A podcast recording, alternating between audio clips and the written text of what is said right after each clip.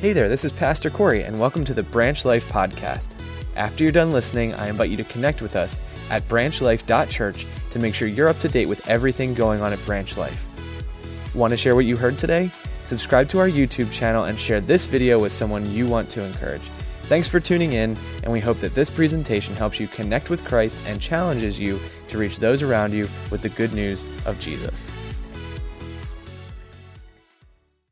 I don't know if you've ever been caroled or you've ever got to go caroling, but I think uh, Christmas 2020, we need to get our act together as a Branch Life Church, and we need to get out there and uh, spread some Christmas cheer in a unique way.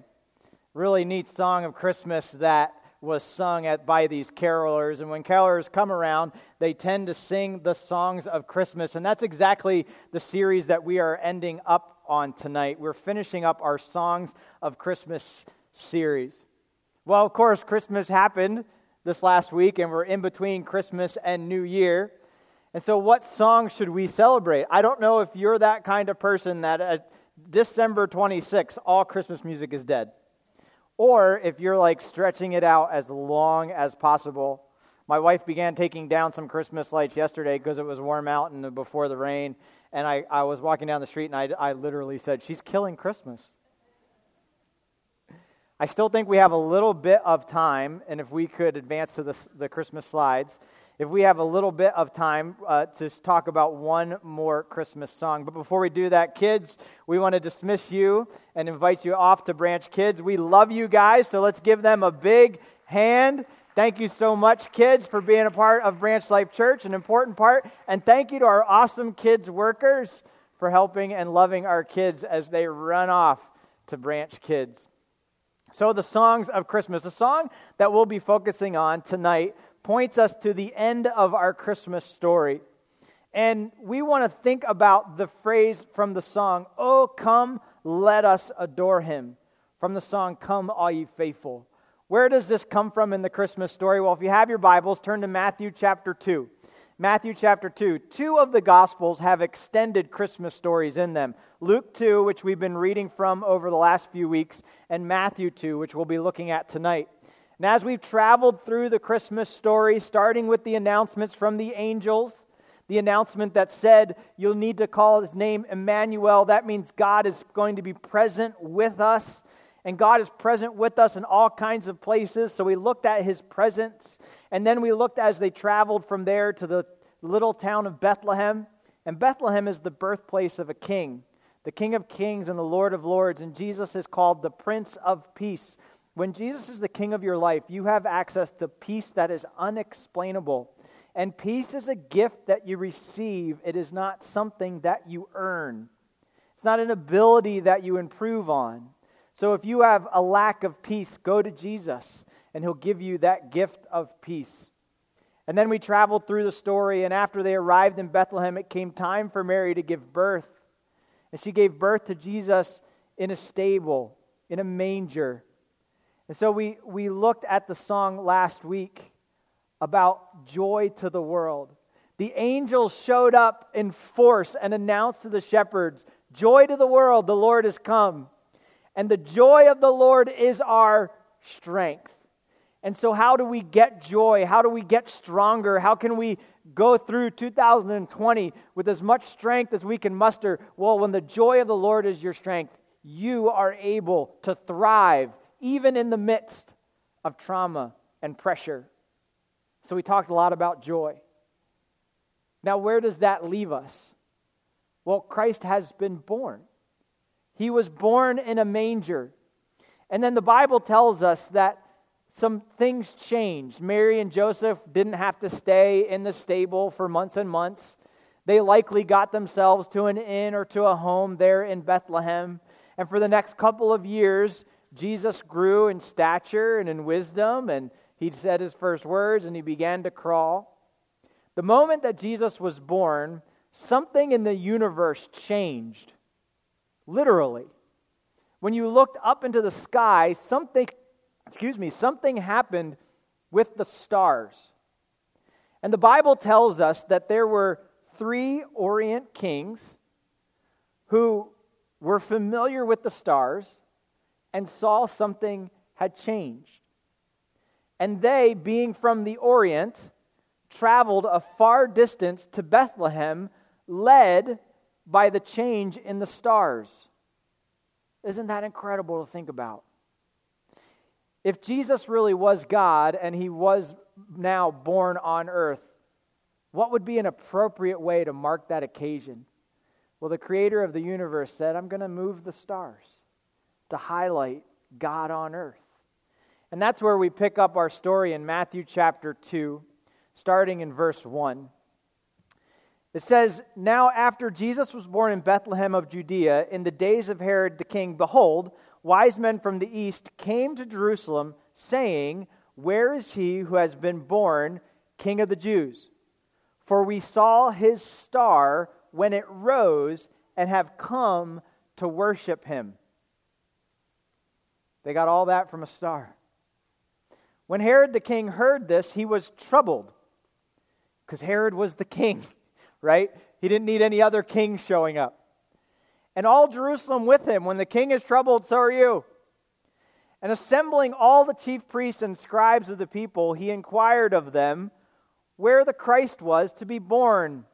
And they told him, In Bethlehem of Judea, for so it is written by the prophet. Remember, the announcement of Jesus' birth in Bethlehem happened 700 years before this conversation. And you, O Bethlehem, this is the prophet, in the land of Judea are by no means least among the rulers of Judea, for from you shall come a ruler who will shepherd my people, Israel. After listening, jumping to verse 9 to the king, they, the wise men, went on their way. And behold, the star that they had seen when it rose went before them until it came to rest over the place where the child was. When they saw the star, they rejoiced exceedingly with great joy. And going into the house, they saw the child with Mary and his mother, and they fell down and worshiped him. Then, opening their treasures, they offered him gifts of gold and frankincense and myrrh. What an incredible part of the story. Listen, Jesus had already been born. The first Christmas had already happened. So, what do we do? What do we do now that the Savior had been born? Well, God gives us the story of the wise men. Maybe it was three, maybe it was more. We say three because they gave him three gifts that we know of. And these wise men came and teach us tonight something about worship. And so from these from these verses that we read, think about the opportunity that we now have to adore Jesus. We can adore Jesus. Adoration is a powerful, powerful, powerful activity. So, why worship? Why gather? Why adore? Because when we worship the King, it changes everything. Do you know that you're always worshiping something? Worship is simply giving of yourself over to something else, dedicating your time, your energy, your effort, and affection onto something. We do a really good job of adoration when a new baby is born, right?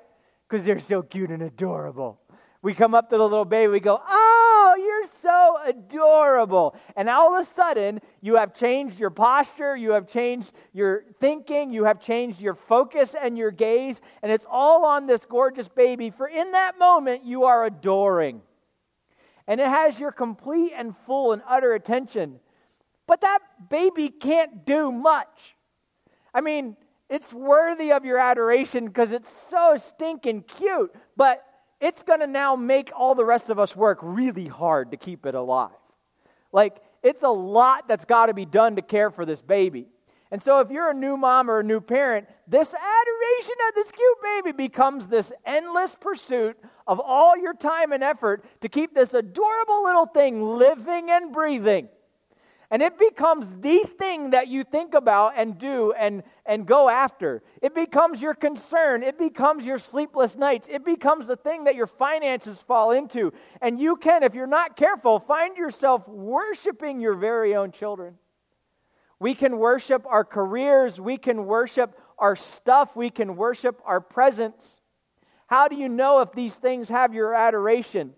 How do you know what has captured the attention of your heart? If something would disappear from your life, how would it make you feel? How would you react? I remember driving down 322 in the middle of the day and turning over and seeing my friend's house on fire. And I quickly turned my car, and I was one of the first people on the scene. Flames were shooting through the roof. And somebody had already gone and checked, and nobody was home. But as I was standing there watching the fire, the owners of the house came up and they got out of their cars and they ended up standing right next to me. Everything they owned was being burnt and destroyed. And I remember just holding on to my friend as she sank and lost all, all ability to even stand on her own. Because her whole world had just been taken away surprisingly. Does that now mean that her life is over? If God would remove your career or remove your stuff or remove your family members, if God would remove your favorite sports team, whoa now. Mm. If He would make you take a paycheck, excuse me, pay cut, what would that do to your inner peace and your joy? If it would destroy it, you may have to do some soul searching tonight that you're worshiping the wrong thing. The thing that is worthy of our worship is the Lamb who was slain. The only thing that is worthy of our undying adoration is this baby that was born on the very first Christmas. As we started our series, we looked at this phrase of this phrase of truth that we studied out of the story of the angels coming to Mary. And this is a truth principle that comes out of the scriptures. God is always present. We can't argue with that. God has said over and over and over again, I am with you even to the end of the age. So, why don't we see God? Why don't we feel His presence? Well, the problem is not that He's not there. The problem is we just don't always notice. We can get so busy with our children, with our careers, with our lives, with our pursuit, with our goals, that we can miss the very presence of God.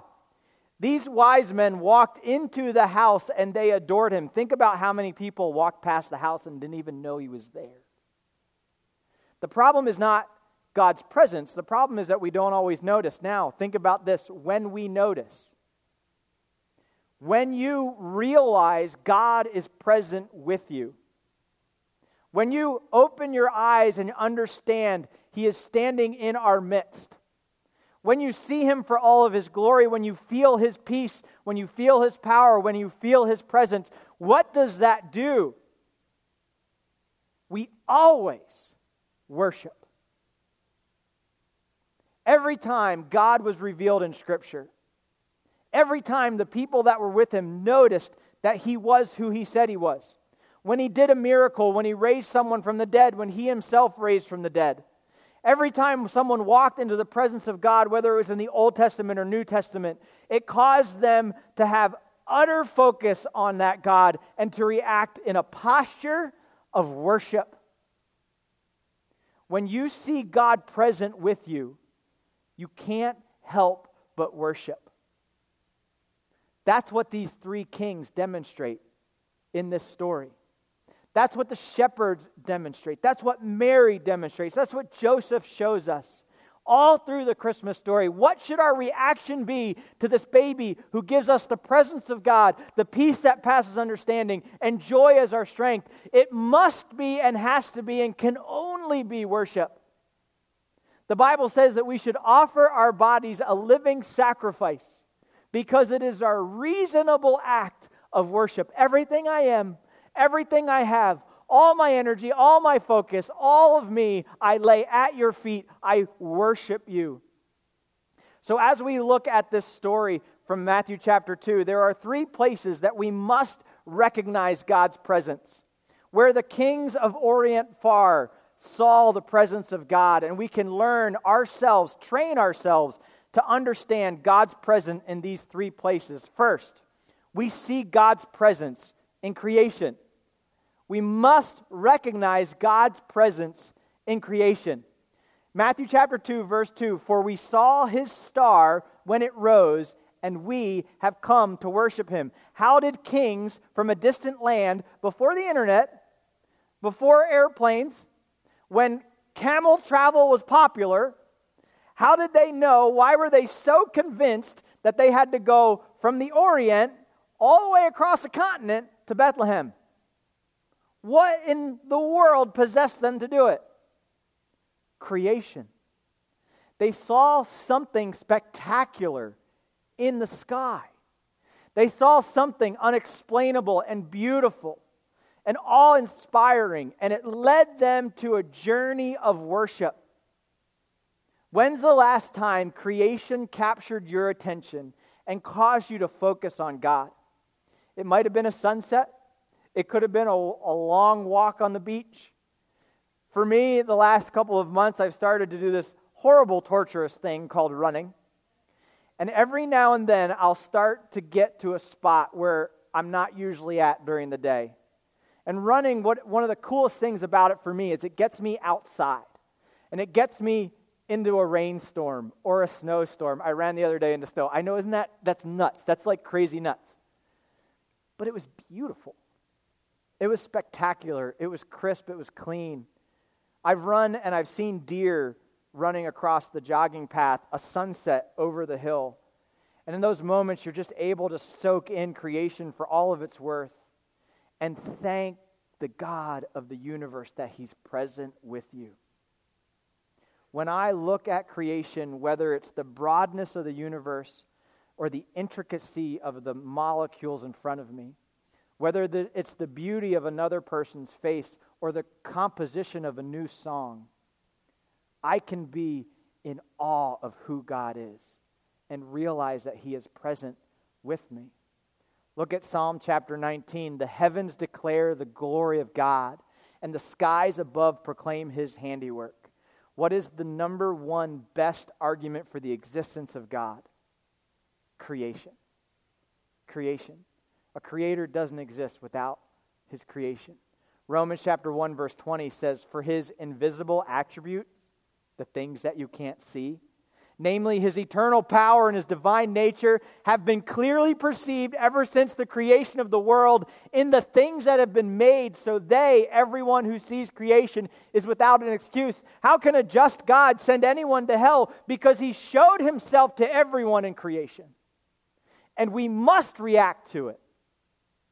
So, where can I see the presence of God? I must be able to see the presence of God in creation. And the kings saw him in the stars and they gave everything to worship him. The second place we need to see God's presence is we recognize God's presence in Scripture. In Matthew chapter 2, verse 5, the, the king's men said, For so it is written by the prophet. How did they know where to find the king? How did they know where specifically what town to go to? I mean, the star had got them so far, but they needed more specifics. They needed to find out more details about Jesus and where he would be born and what would happen with the king. Well, they looked at Scripture. They looked at the prophecies, they looked at the Old Testament, and the Old Testament showed them God. We don't just read the Bible because it's a really good how to do life book.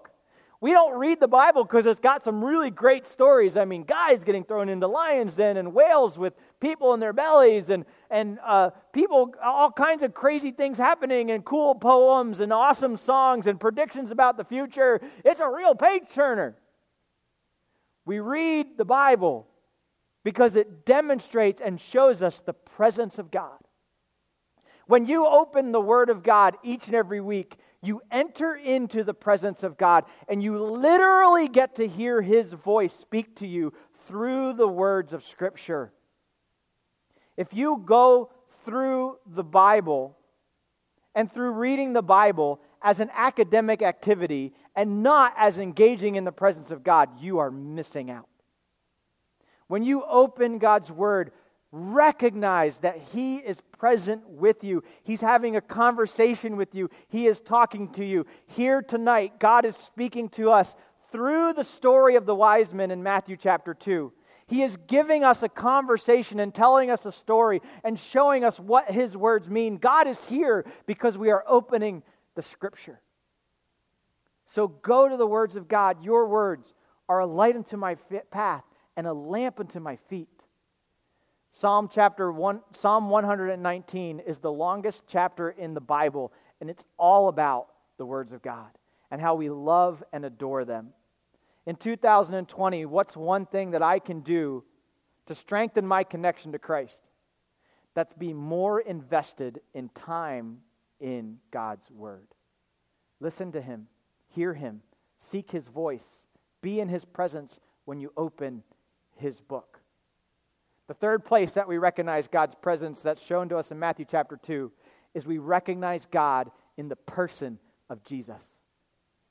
The kings in Matthew 2:11 said they saw the child with Mary and they fell down and worshiped him.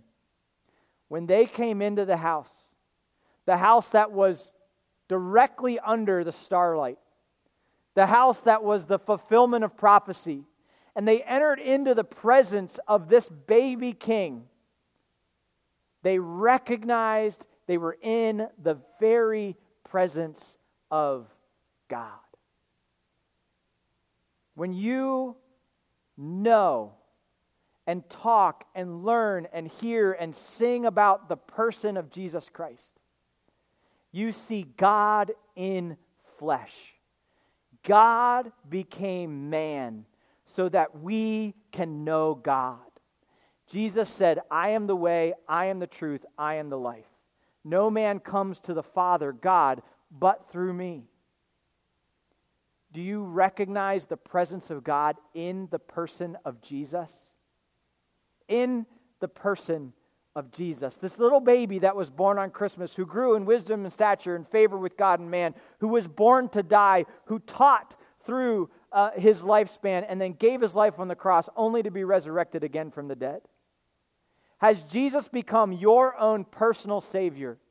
Have you become a follower of Jesus? Have you given your life to Him? Have you trusted Him with everything that you are? And if yes, you've become a follower of Jesus, and yes, you've been born again, then are you regularly meeting with Jesus face to face to learn more about God and to love and worship Him more? Because in the presence of Jesus, we are in the presence of God. In Colossians chapter 1, verse 15, verse 20, one of my favorite passages of Scripture, incredibly powerful passage. He, Jesus, is the image of the invisible God, the firstborn of all creation. For by him all things were created, in heaven and on earth and for in him all the fullness of God is pleased to dwell, and through him to reconcile himself to all things, whether on earth or in heaven, making peace by the blood of his cross. We see Jesus, we see God's presence in creation, we see God's presence in Scripture, and we see God's presence in the very person of Jesus Christ. The reactions to God's presence must always be worship. So, to close our thoughts tonight, what can we learn about worship? How can I strengthen my ability to worship my King? How can I put all of, of everything else in life in its correct place? What does it mean to worship Jesus as I travel through life? I know I've got to raise my kids. I know I've got to have a career. I know I've got to care about finances and physical health. I know all of those things are important, but they are not the thing that should be worshiped. Jesus, God, is the thing that should be worshiped. So, what can the wise men teach us about worship? Matthew chapter 2, verse 11 says, And they, the wise men, fell down and worshiped him. And then, opening their treasures, they offered him gifts of gold and frankincense and myrrh. What does worship include? What does worship include? When I find myself in the presence of Jesus, what should happen? Number one, worship includes a sacrificial journey. Worship includes a sacrificial journey. The wise men from the east traveled to Jerusalem and they said, We have come to worship him. You know, traveling from the east to Bethlehem in the age of the camel was no picnic the, the camels, they spit. This, this wasn't a couple of days that they gave to the pursuit of worshiping Jesus. This was a couple of years. and then they had to go back. They took time away from their families, away from their jobs, away from their kingdoms. They gave everything so that they could go to be in the presence of Jesus and worship him. Worship involves a sacrificial journey. Now, those of us that call ourselves Christians in Pennsylvania in the end of 2019 have worship pretty easy. We have all kinds of options for gathering together as a church. I mean, if you don't like the flavor here, you can go over there. And if the temperature is wrong there, you can go up over yonder. And if the singer is off key at this place, we can head over to that place. And if it's not the right time, I can organize it around my schedule. And I'll make worship fit in the right place in the right time. And we often give up a sacrificial journey.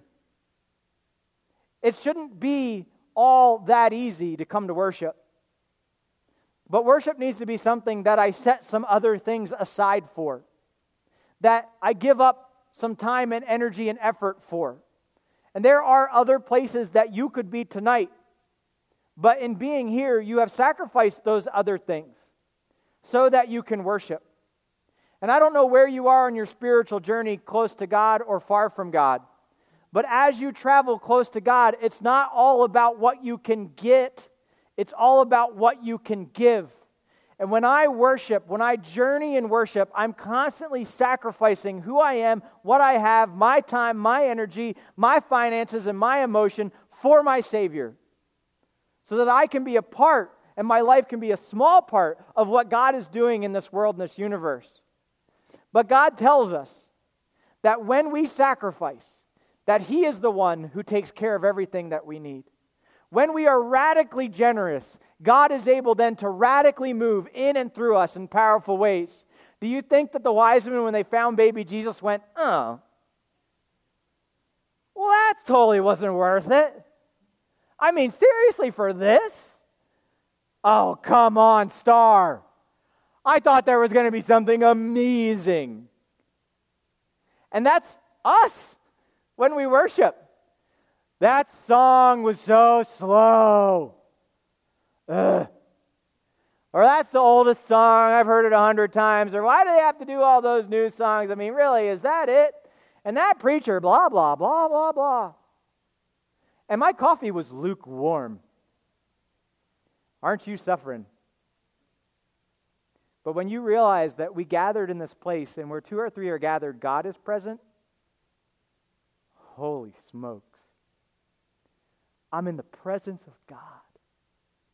I've gathered with my family, and together we're in the presence of God with my brothers and sisters in Christ. Together we're in the presence of God, and I get to worship Him, and I get to sing to Him, and I get to adore Him, and I get to love Him, and I get to give to Him. I get to learn from Him. I get to hear His voice in my life. I get to follow Him with everything that I have. And today, I need my relationship with God. I need my refreshing cup of cold water. I need the pa- peace that passes understanding and the joy of the Lord to be my strength. When I am in the presence of God, it's worth it. Every sacrifice is worth it. So, worship involves a sacrificial journey. Don't ever stop sacrificing when you come to worship God. Give Him everything, give Him more than you can give. Because worship involves a sacrificial journey. Second, worship includes a humble posture. When the wise men saw baby Jesus, they fell down and they worshiped him. This is the most often way people responded in Scripture to the presence of God. They saw God, not when they saw God, they didn't run up and give him a hug. They didn't start to dance. And I know we, we have the song, I Can Only Imagine, right? When I'm in your presence, I can only imagine, will I dance for you, Jesus? Probably not. Most people do this. Most people when they got in the presence of God, fell on their faces. They fell to the ground. They landed on their knees. And they averted their eyes and pointed them down towards the earth because they now realized that they, a sinner, was in the presence of a holy God who had the power and the right to take their even their, their insignificant lives. They knew that their best works were worthless, and they knew how unworthy they were in the presence of someone so worthy. And so they fall to their faces and they get as low as they possibly can because they find themselves in the presence of Almighty God. When I worship God, my posture changes. Not to God, you owe me. Not to God, how could you forget me? Or God, why did you not listen to me? What about me, God? When I'm in the presence of God, it becomes all about Him. And I worship Him even with my posture. And sometimes we take a posture towards God that is offensive, that is self serving, that is rude, when we should be taking a posture of humility. A posture says, less of me and more of you. And these kings, when they saw this baby, were so overwhelmed by the presence of God that they fell on their faces to worship Him. And thirdly, we see that worship includes our giving treasures. Worship includes giving our treasures. They offered him gifts of gold and frankincense and myrrh. So here's what happens when you realize you're in God's presence. You realize God is there, He's always been there, and holy smokes, I change my posture. And then when I'm able to collect myself, okay, um, God, Thank you for everything. Here, take this and this, and can I get you something to eat? And do you need any money? And can I play my drum for you? And God, is there anything I, that you need, anything I can do? Everything that I have is yours. These wise men then opened their treasures, the thing that they valued, and they gave them to God. To a ba- What's a baby going to do with gold, frankincense, and myrrh? But it's what they had. And they gave their treasures to God. When we realize we're in the presence of God, our reaction must be to give our treasures, our valuable things to God. How do I avoid from worshiping the wrong thing? Listen to this, it's extremely important. How do I avoid worshiping the wrong thing? I don't want to worship my kids. I don't want to worship my career. I don't want to worship my talents. Then you give them to God. You give them as gifts to God. The thing that you find yourself treasuring above God, you take it and you give it to God. You give God your creative ability. You give God your kids. You give God your career. You give God your talents. You give God your home. And then He does with it what He will.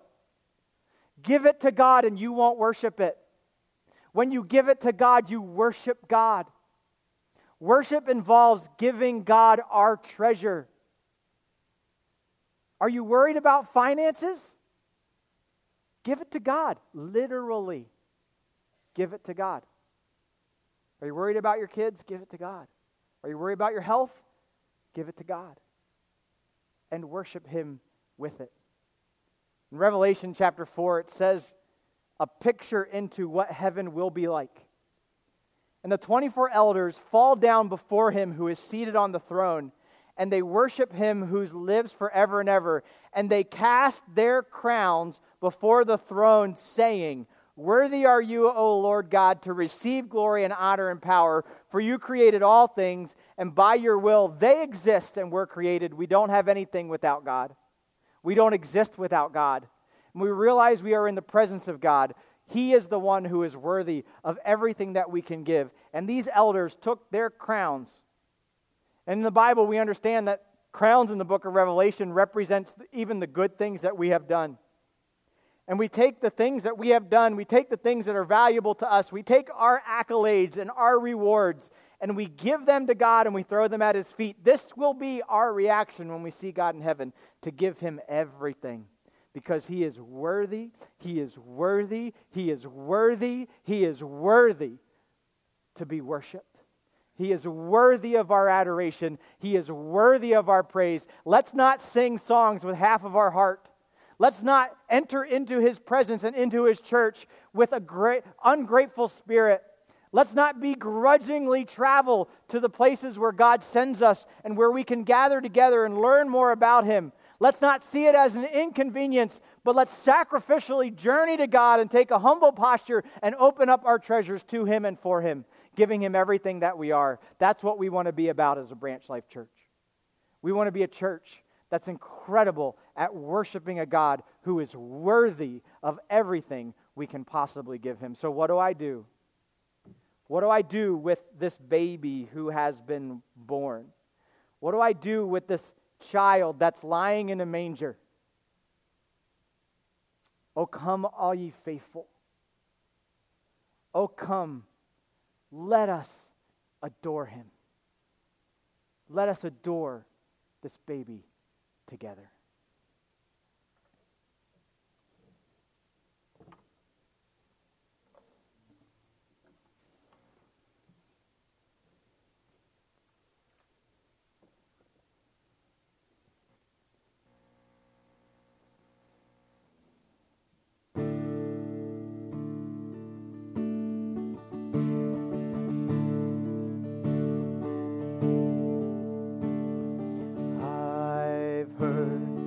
Thousand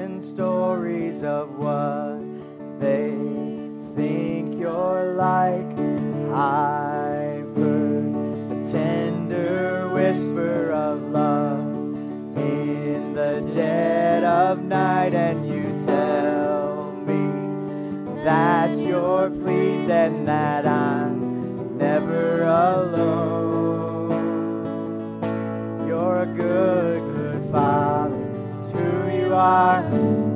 It's who you are. It's who you are. And I am loved by you. It's who I am. It's who I am. It's who I am.